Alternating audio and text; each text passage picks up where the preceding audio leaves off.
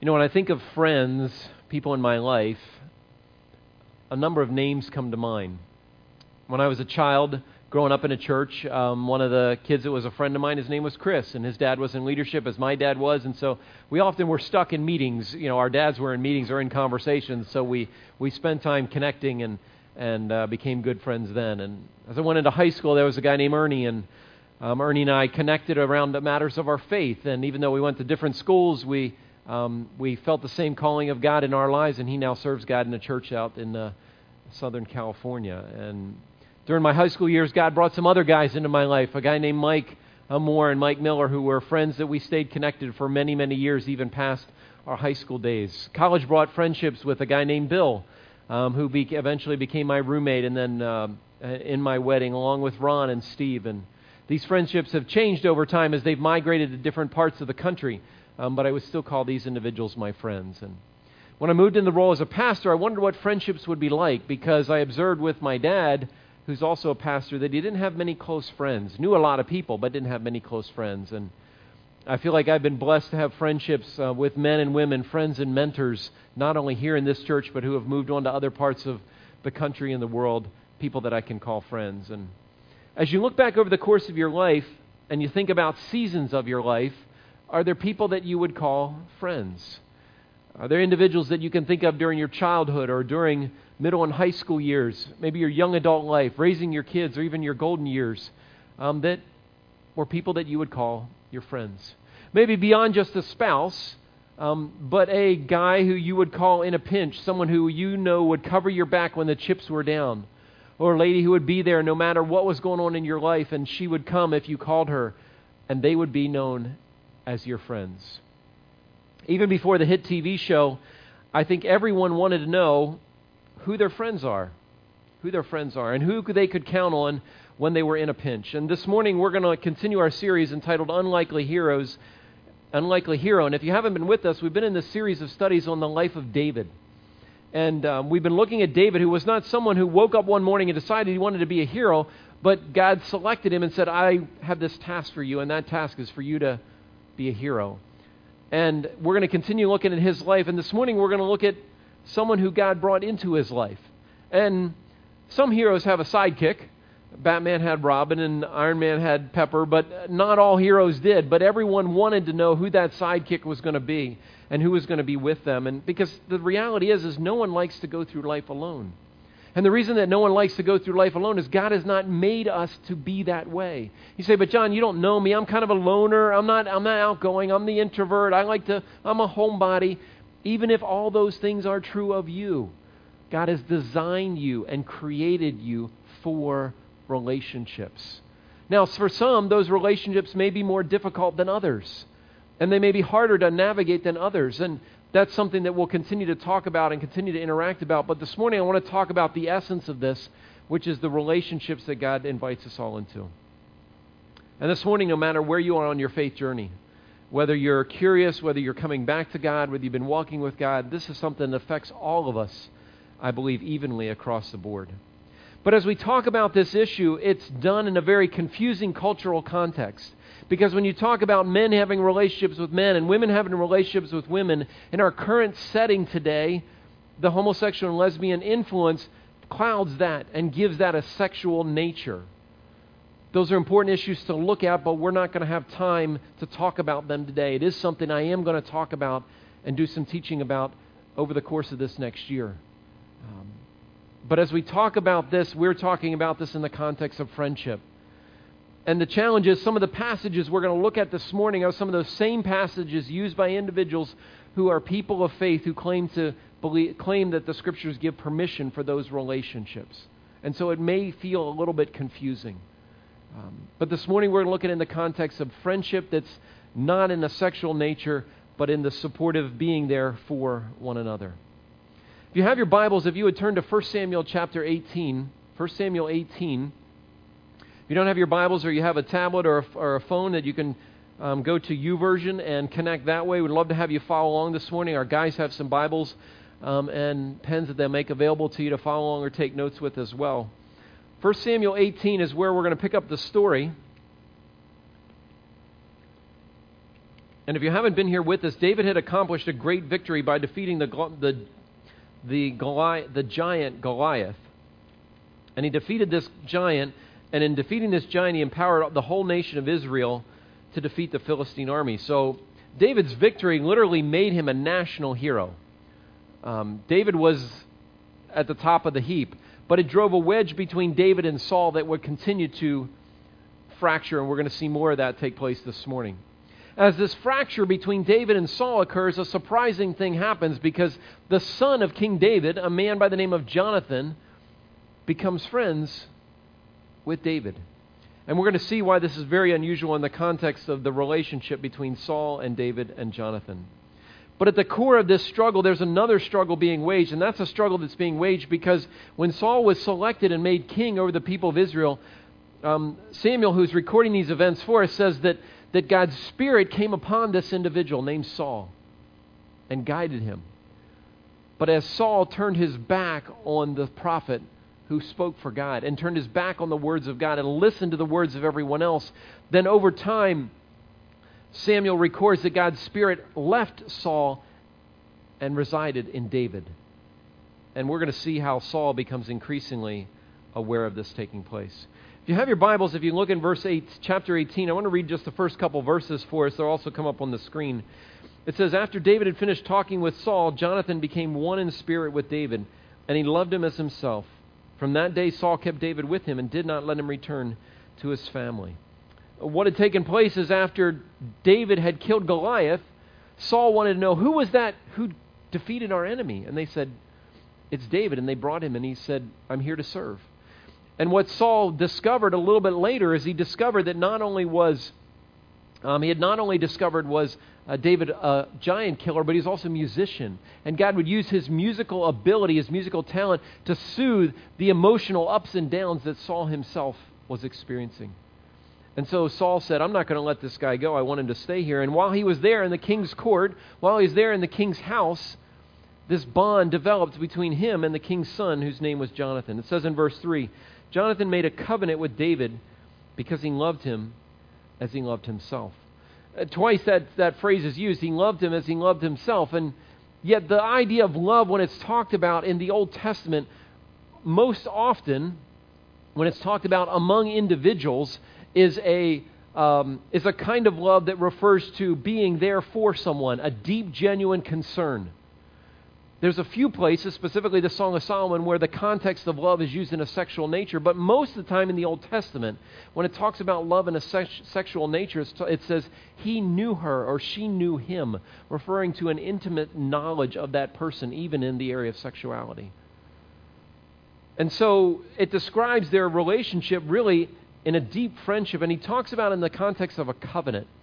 Uh, covenant is not something that we often talk about in our culture. We talk about contracts. You sign a contract if, you know, for a certain job positions, you have to sign a contract. You sign a contract when you borrow money from, you know, from uh, the bank. You sign a contract when you enter an agreement with someone.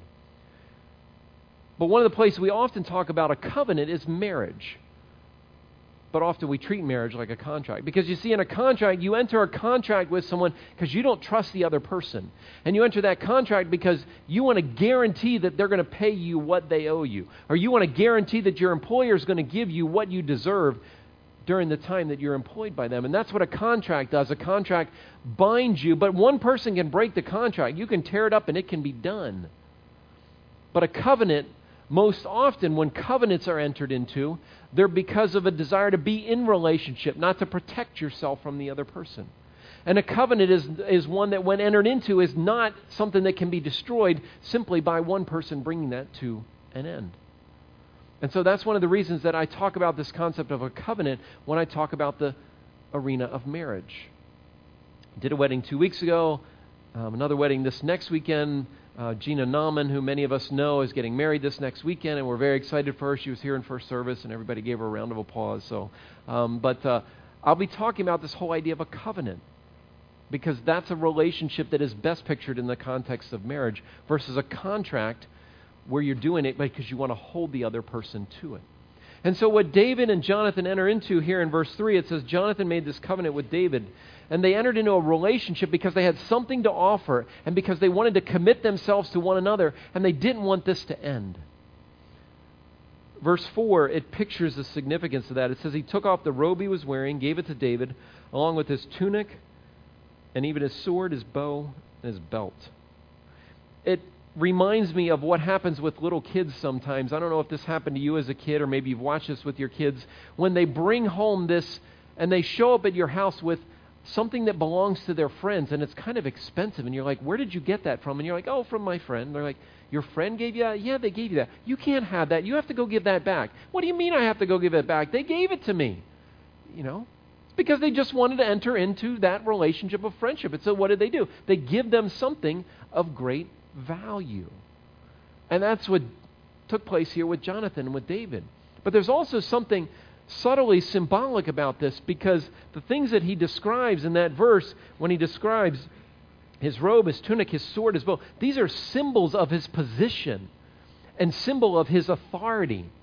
And it's almost as if he's subtly recognizing that he will not one day be king, but David will one day be king. And he hands those things over.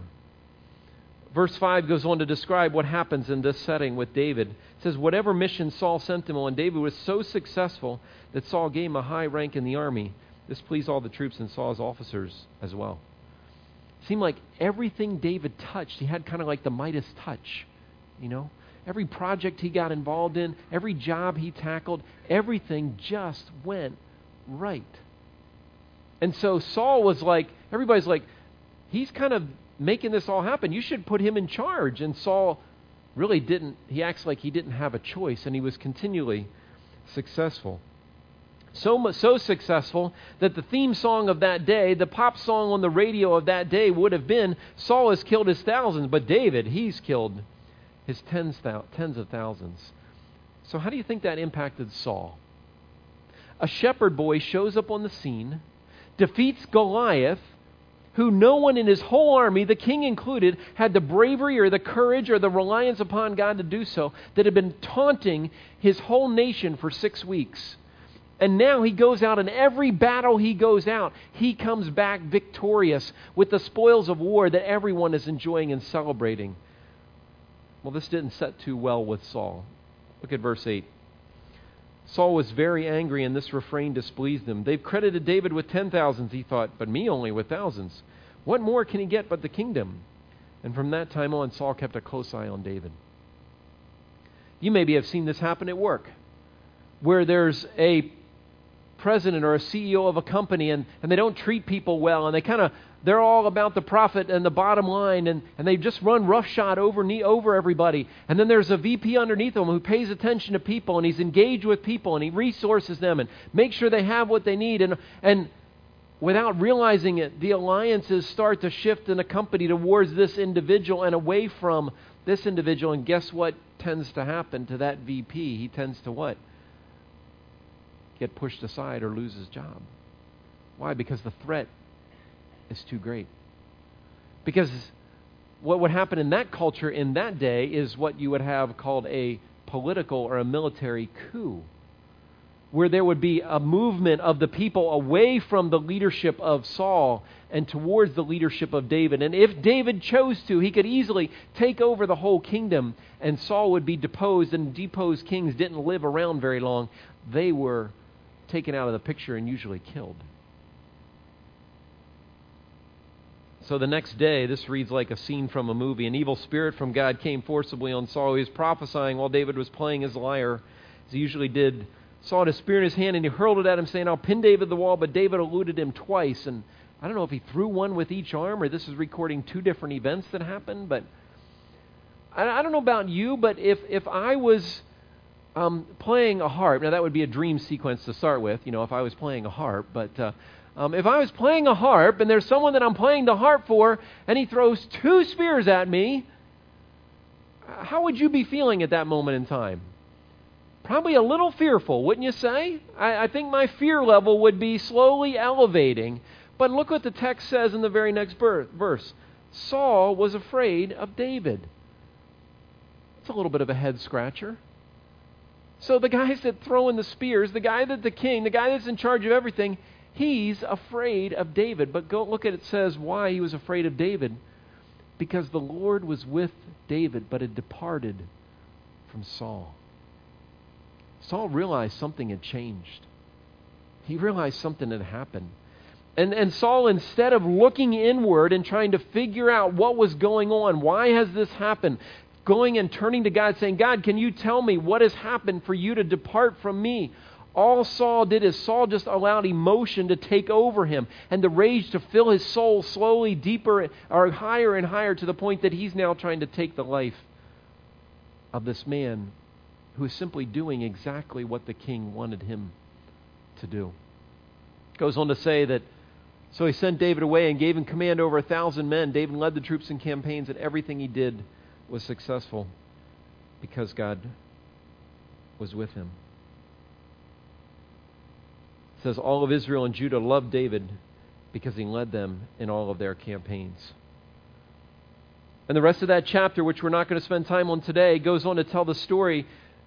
Anyone recall last week the person who killed the giant? They would get great wealth Anybody remember the second thing that they would get? They would get what? King's daughter's hand in marriage. And then, by the way, no taxes for the rest of your life to boot as well, you know. But so the, the rest of this chapter is a story of David, who is supposed to receive one of the king's daughters, ends up being the second daughter who really loves him. And in an attempt to kill him once again, David, Saul sends David out to try to defeat some Philistines, and David ends up taking out twice as many as he needed to um, in the midst of all of this very confusing experience, look, turn over to chapter 20. It says there that David fled because of fear on his life. And he got in touch with Jonathan in chapter 20, verse 1. And he says, What have I done? What is my crime? How have I wronged your father that he's trying to kill me? Jonathan goes on to say, Never you are not going to die. Look, my father doesn't do anything great or small without letting me know. Why would he hide this from me? It isn't so. These guys had two different perspectives on the situation. David, his threat level was like around a five. He was concerned. Very, very, very concerned. Jonathan, it was pretty low. He said, My father would tell me if there was trouble. David goes on to say in verse 3 Your father knows very well that I have found favor in your eyes. And he said to himself, Jonathan must know this, or he will be grieved. Yet, as surely as the Lord lives and you live, there is only one step between me and death. David said, This is really, really serious. I am one step removed from having my life ended here. Jonathan says, It's not that bad. It's not that bad. I would know about it. I would know about it. And David says, Well, we got to, I need to get you to figure out what's going on. And Jonathan says, I'll do whatever you need. What do you want to do?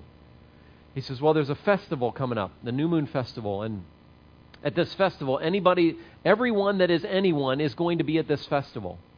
And so, why don't we run this little test and figure out if your father is really wants to kill me like I think he wants to kill me? He said, Here's what we'll do. He said, When I, am, when I don't show up, and your father asks where I am, this is what my cover story is going to be. My cover story is going to be that I went back with my family and I'm staying with my family and we're celebrating all together this festival back in Bethlehem where I live. That's going to be our cover story. And when you tell your father this cover story, his response will let you know whether I'm right or you're right. If his response is, oh, okay, that sounds reasonable, then I'll defer to you that you are right. And if his response is off the charts and he flips his lid and blows his stack, then you'll know that I'm right. Sounds like a reasonable enough plan. And as he's going out and laying this plan out, David in verse verse 8 says this As for you, he's talking to Jonathan, show kindness to your servant, for you have brought him into a covenant with you before the Lord. He said, If I'm guilty, then kill me yourself. Why hand me over to your father? David's saying, If I have done anything wrong, David's like, I do not know why this guy's trying to take my life. I have no idea. No idea. It's kind of like when your parents come home from work and they've had a bad day and they're slamming things around and they're they're kind of jumping down your throat and telling you to do this and you're like I, I have no idea what I did, but for some reason they're really, really upset at me, you know? Any, any students ever have that experience? You don't have to raise your hand. You're all smiling at me. Somebody raised his hand back there. I'll leave him unnamed. Um, that's kind of what's going on. David's like, I, I, I have no idea what I did. I just showed up, killed the, killed the giant. I think that's a good thing. I, I went out to battle and I keep winning. I think that's a good thing. And this guy wants to wipe me out. What in the world is going on? And, and if I'm that bad of a person, Jonathan, I'd rather have you kill me than your father. And Jonathan's like, no, no, no, no, no. That's not going to happen. Jonathan says, if I had the least inkling what my father, that my father was going to harm you, do you think I would tell you? And then he says, How are you going to tell me if your father does want to kill me? How are you going to tell me? And he says, Well, we got to come up with a plan. We got to come up with a plan because if my father does want to kill you, I will tell you. I will not leave it and leave you uncertain of what the future is going to be. But then look what he says down in verse 14. This is Jonathan speaking. He says, But show me unfailing kindness like the Lord's kindness as long as I live, so that I may not be killed. And do not ever cut off your kindness from my family. Not even the Lord has cut off every one of David's enemies from the face of the earth. What's Jonathan saying there? Well, it's as if Jonathan kind of knows what's going to happen. I don't know if he really does, but it's as he has a sense that his father, King Saul, is one day soon not going to be king, and David is going to be the one elevated to be king. And when a new king shows up in town, what does the new king do with the old king? He gets rid of the old king, and he gets rid of all of the old king's family. Because the last thing the new king wants is people to follow, to get a, the, the old king or someone who's a descendant of him, to get a following and to gather people around who are supportive of him to threaten the new king. So usually, when the old king was done with, his whole family often would be wiped out. And so Jonathan says, Will you promise that even upon my death, that you will take care of my family? And David says, Absolutely, I will. And he made a covenant. He said, and they reaffirmed their oath out of their love for one another because J- Jonathan loved him as he loved himself. So then he says, All right, here's my plan. Tomorrow after the festival, what's going to happen is I'm going to come out in this field, and I want you hiding over on the other side of the field. And I'm going to shoot some arrows in this field. And when I shoot these arrows in this field, I'll bring a little, I'll bring a little guy out with me, and I'll send him to go retrieve the arrows. And what's going to happen is I'm going to give you a, a message in my words to know whether it's safe. If I tell him the arrows are close by, then it's safe for you to come. If I tell him the arrows are way beyond him, then you know it is not safe for you to come. And so that's the plan that they had come up with. So in verse 24, the festival, um, the festival occurs. And as the festival occurs, David doesn't show up the first day. Not uncommon for them to not show up the first day. The text is real clear to indicate to us that Abner, another military leader, showed up on the scene.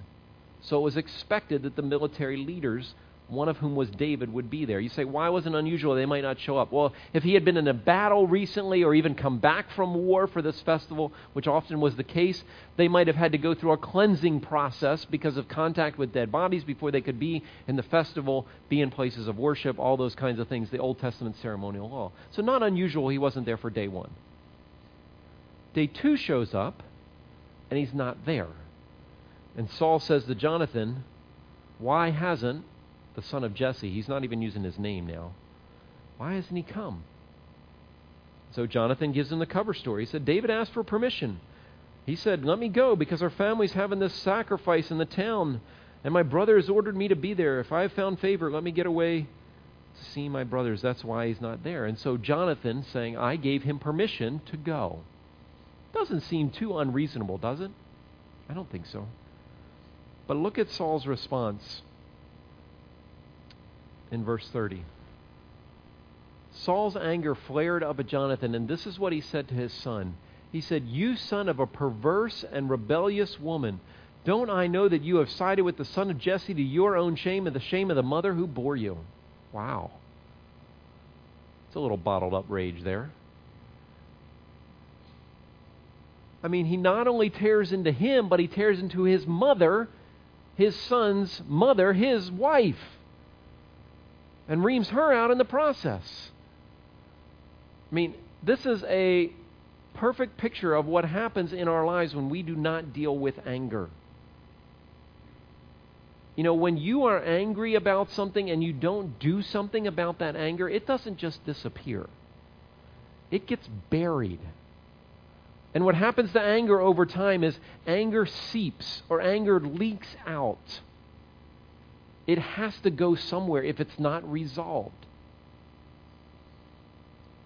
We've all been in those kinds of situations where we blow up at someone and then we follow up by saying to them, Oh, it's not, I'm sorry, it really isn't you. That's anger seeping out at someone it was never intended to be directed towards. And that's what's happening here with Saul. Saul has a block goal. Saul wanted to be king. Saul was designated to be king. He wanted to be the ruler of the land. He wanted the allegiance of the people. And what has happened? All that allegiance has gone to where? To David. And so, where is his anger at? To David. Who does he throw the sword at? David. And then out of the blue, out of nowhere, comes this rage at his son, who simply says, I gave the guy a request which didn't seem to be too unreasonable. And he explodes in a venomous rage at his son and his own wife, accusing him not only of siding with Jesse, betraying his own father, and shaming his own mother. Look what he goes on to say in verse 30, 31. As long as the son of Jesse lives on this earth, neither you nor your kingdom will be established. Now send someone to bring him to me, for he must die. There it's out. It's out. David was right. The threat level is at a five. The risk for him is incredibly high. And now Jonathan knows it. And Jonathan attempts to speak up. Look what he says in verse 32. He said, Why should he be put to death? What, he has done, what has he done? Exactly the words that David was asking earlier.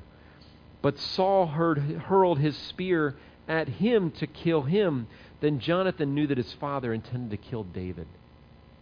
He throws his spear at his own son in a jealous rage over what has happened. Jonathan got up from the table in a fierce anger. On that day, he couldn't even eat because he was so grieved at his father's shameful treatment of David. Saul's anger was an unrighteous anger because it boiled up out of simply what he wanted. Jonathan's anger was a righteous anger because it was against an injustice of this man who had done nothing wrong but was putting having his life being threatened. And he lost his appetite and he was full of grief over the situation. The next morning, Jonathan goes out just as he and David had prearranged. He took a little boy, took him out to the field, shot the arrows, said, The arrows are far beyond you, signaling to David that the threat level was high, just exactly as he thought it was. The little boy retrieved the arrows, took them, went back into town, didn't know anything that had happened. David came out of hiding. And it says at the end of the story there that he bowed down before Jonathan three times as a way of honoring him. They kissed each other and wept together, but David wept the most.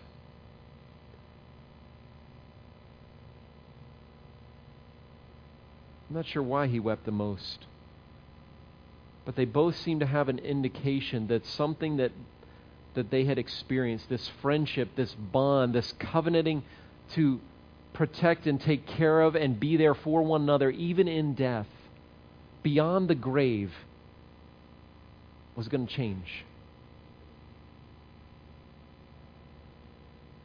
Jonathan says to David in verse 42 Go in peace, for we have sworn friendship with each other in the name of the Lord, saying, The Lord is our witness between you and me, between our descendants and my descendants forever.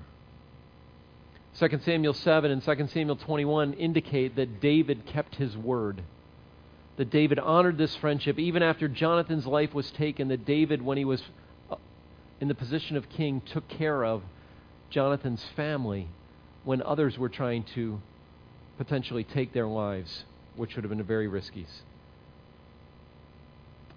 David was a man of his word. He was a man of character. He was a man of relationships. And last week I pointed out a verse in second or 1 Samuel 13 where Samuel is talking about the kind of person that God wants to lead the people of Israel. And the kind of person that God wants, he says this, he wants he said he wanted a man after God's own heart. That's what he looking for. A man after God's own heart. And one of the traits that becomes very clear in this passage that is important to God is the trait of relationships. Relationships. And when you think about that, the reality is, is that's always been important to God. The Bible says that, that God the Father, God the Son, and God the Holy Spirit exist perfectly in this thing called the Trinity. Unique yet different. And in reality, they could have existed forever in perfect community and perfect oneness, but God wanted to create people that would have relationships not only with Him, but with one another.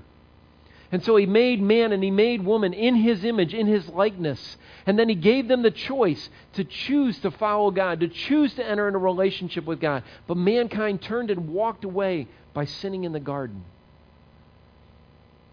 God so longed for a relationship with mankind that he was willing to send his one and only Son, Jesus, to this earth to die on a cross to take away the sinfulness of mankind and make it possible for them to have a relationship with God.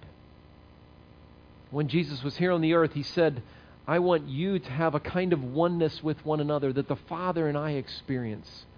Relationship is something that was very, very important to God. And one of the traits that seems to be highlighted over and over again by David and Jonathan in these stories is the relationship that they had. I had the opportunity to get a glimpse of that this past weekend as we celebrated my aunt's life. Um, Friday night, we were at, Friday afternoon, we were at the retirement community that she lived at in Lancaster, Calvary Homes, and we met a number of ladies who had um, and gentlemen who had become friends of hers in the last six years. We also met individuals that were friends of hers when she volunteered at, at Tel Hai Retirement Community down in Honeybrook, and they were there to honor her life as well. And then yesterday we were down in Maryland at the graveside service, and we met friends of hers that she worked with for 30 years in the city of Baltimore. Um, she hadn't seen most of them in 10 or 12 years, talked to them over on the phone, but hadn't seen them. And then we met friends that she people that had met her in the 70s and in the 60s and even in the 50s and had known her that whole long period of time. And they came out to honor her life. And we met all of these people who called her a friend.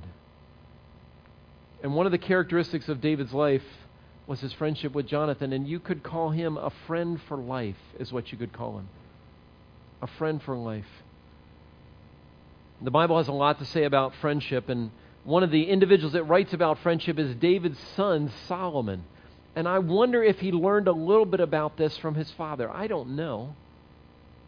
But he writes about some of the characteristics of relationships. And when he writes in Proverbs chapter 6 about the things that God hates and the things that God says should not be a part of our lives, every single one of them is about relationships. Look at the list on the screen. The things that God hates haughty or proud eyes. That's relationships. A lying tongue, that shows up in relationship.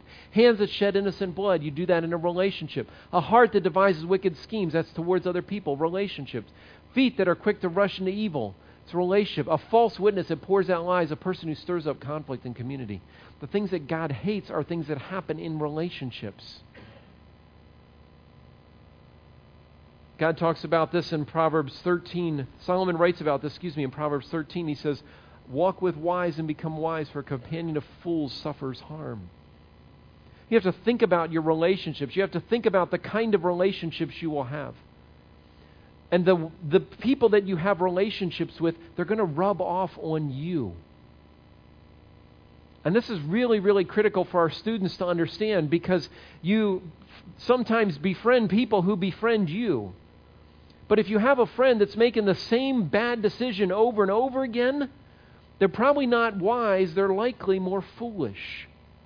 And even though you might not make the same decision, bad decision they make, what happens is when you're around people who are foolish, is they make decisions that blow up and make a mess. And that mess gets on you. And so that's why Solomon says, hang out with wise people, and you know what?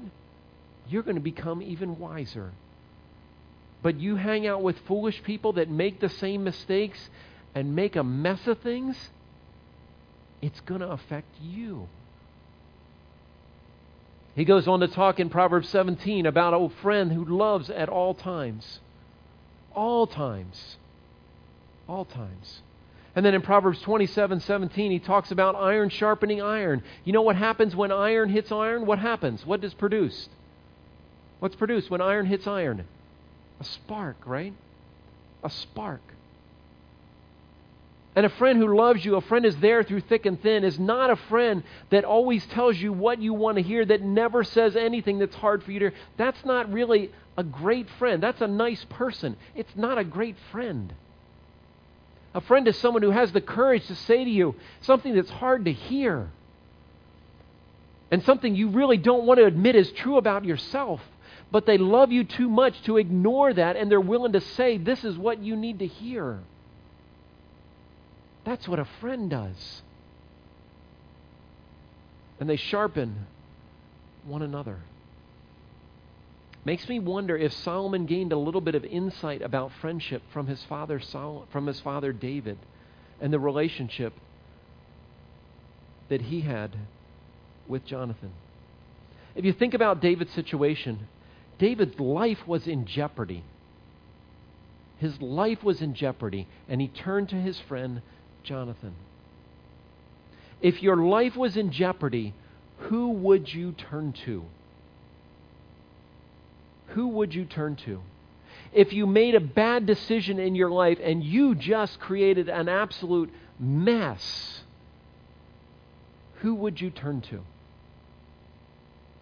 If you were in a difficult situation you did not know how to get yourself out of, who would you turn to? who would you turn to? Is there someone in your life beyond a spouse that you would turn to if that were to happen? That's the kind of relationship that Jonathan and David had.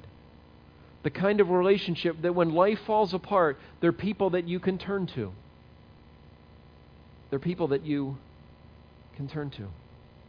And when I think about relationships and what relationships should look like, one of the things that's helped me over the years is looking at the relationships that Jesus had. And Jesus had relationships on different levels. Everybody wasn't on the same level.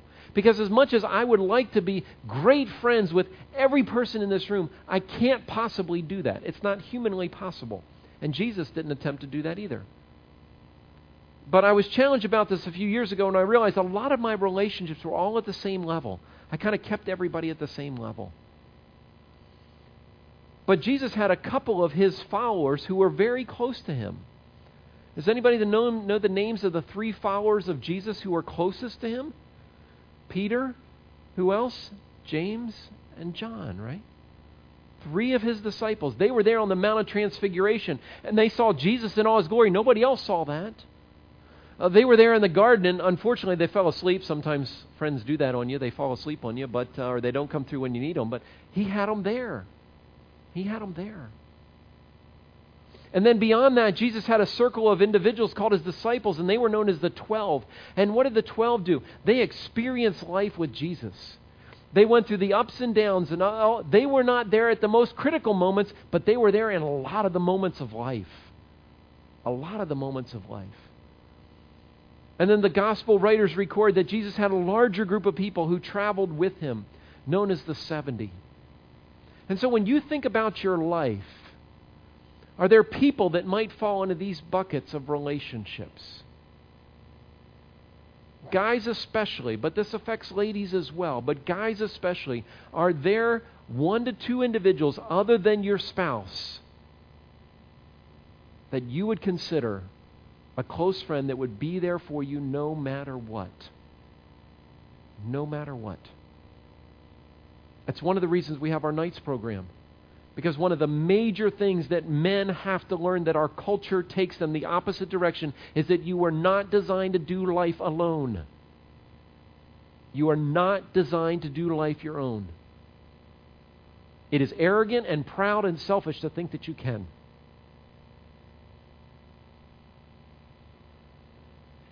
So there are people in your life that will be there. How about a group? We talk about this in small groups. We talk about community groups. We had plugged in last week, and we had over 20 people there, and three different groups that kind of came out, and people that are excited about stepping into relationships and just kind of experiencing life with people. People that are kind of know that they know the ups and downs, and they're kind of there with you. They're the support that are there when life is going through the challenges that you're going to face. And then lastly, people that you know from all different walks of life who you share and experience life together. The example from the life of David and Jonathan, I think, is truly one that, even though there's just these little snapshots of it, that give us a sense of, man, that's the kind of relationships I would really like to have. Someone said to me after first service, they said, they're hard work, aren't they? I was like, yeah, they're not as easy as I'm making them sound up here this morning It's hard work. It's hard work. Sacrifice. It's time. It will result in disappointment. Um, because as much as we want to be there for people that are closest to us, the truth is we won't always be there all the time for each other. We won't. And one of the things that Jesus was very clear when he was here on this earth is he was very clear that as much as relationships are important all throughout the Bible, that Jesus was offering a kind of relationship to us that was different than any other relationship we could have. Because as much as I want to be there all the time for, for my wife and my friends, the reality is I can't. I can't. It's not physically and humanly and even emotionally possible to be there all the time for them. But you know what God says when we enter a relationship with Him? He says, I will never leave you, and I will never forsake you. I will always be there for you. No matter what you face, I'm in it with you. And David seemed to get a sense of this because he wrote about this over and over and over and over again in the Psalms about God being there with us and for us. And we got a glimpse of what that was like when Jesus was here on the earth and he was with his followers. And he offers that kind of relationship to you today. We're going to close with a song that just reminds us of the meaning of that relationship, the significance of what Jesus offers to us. And it's a song we've sung here before, and if you know the words, feel free to join in and be reminded of the powerful truth that it communicates.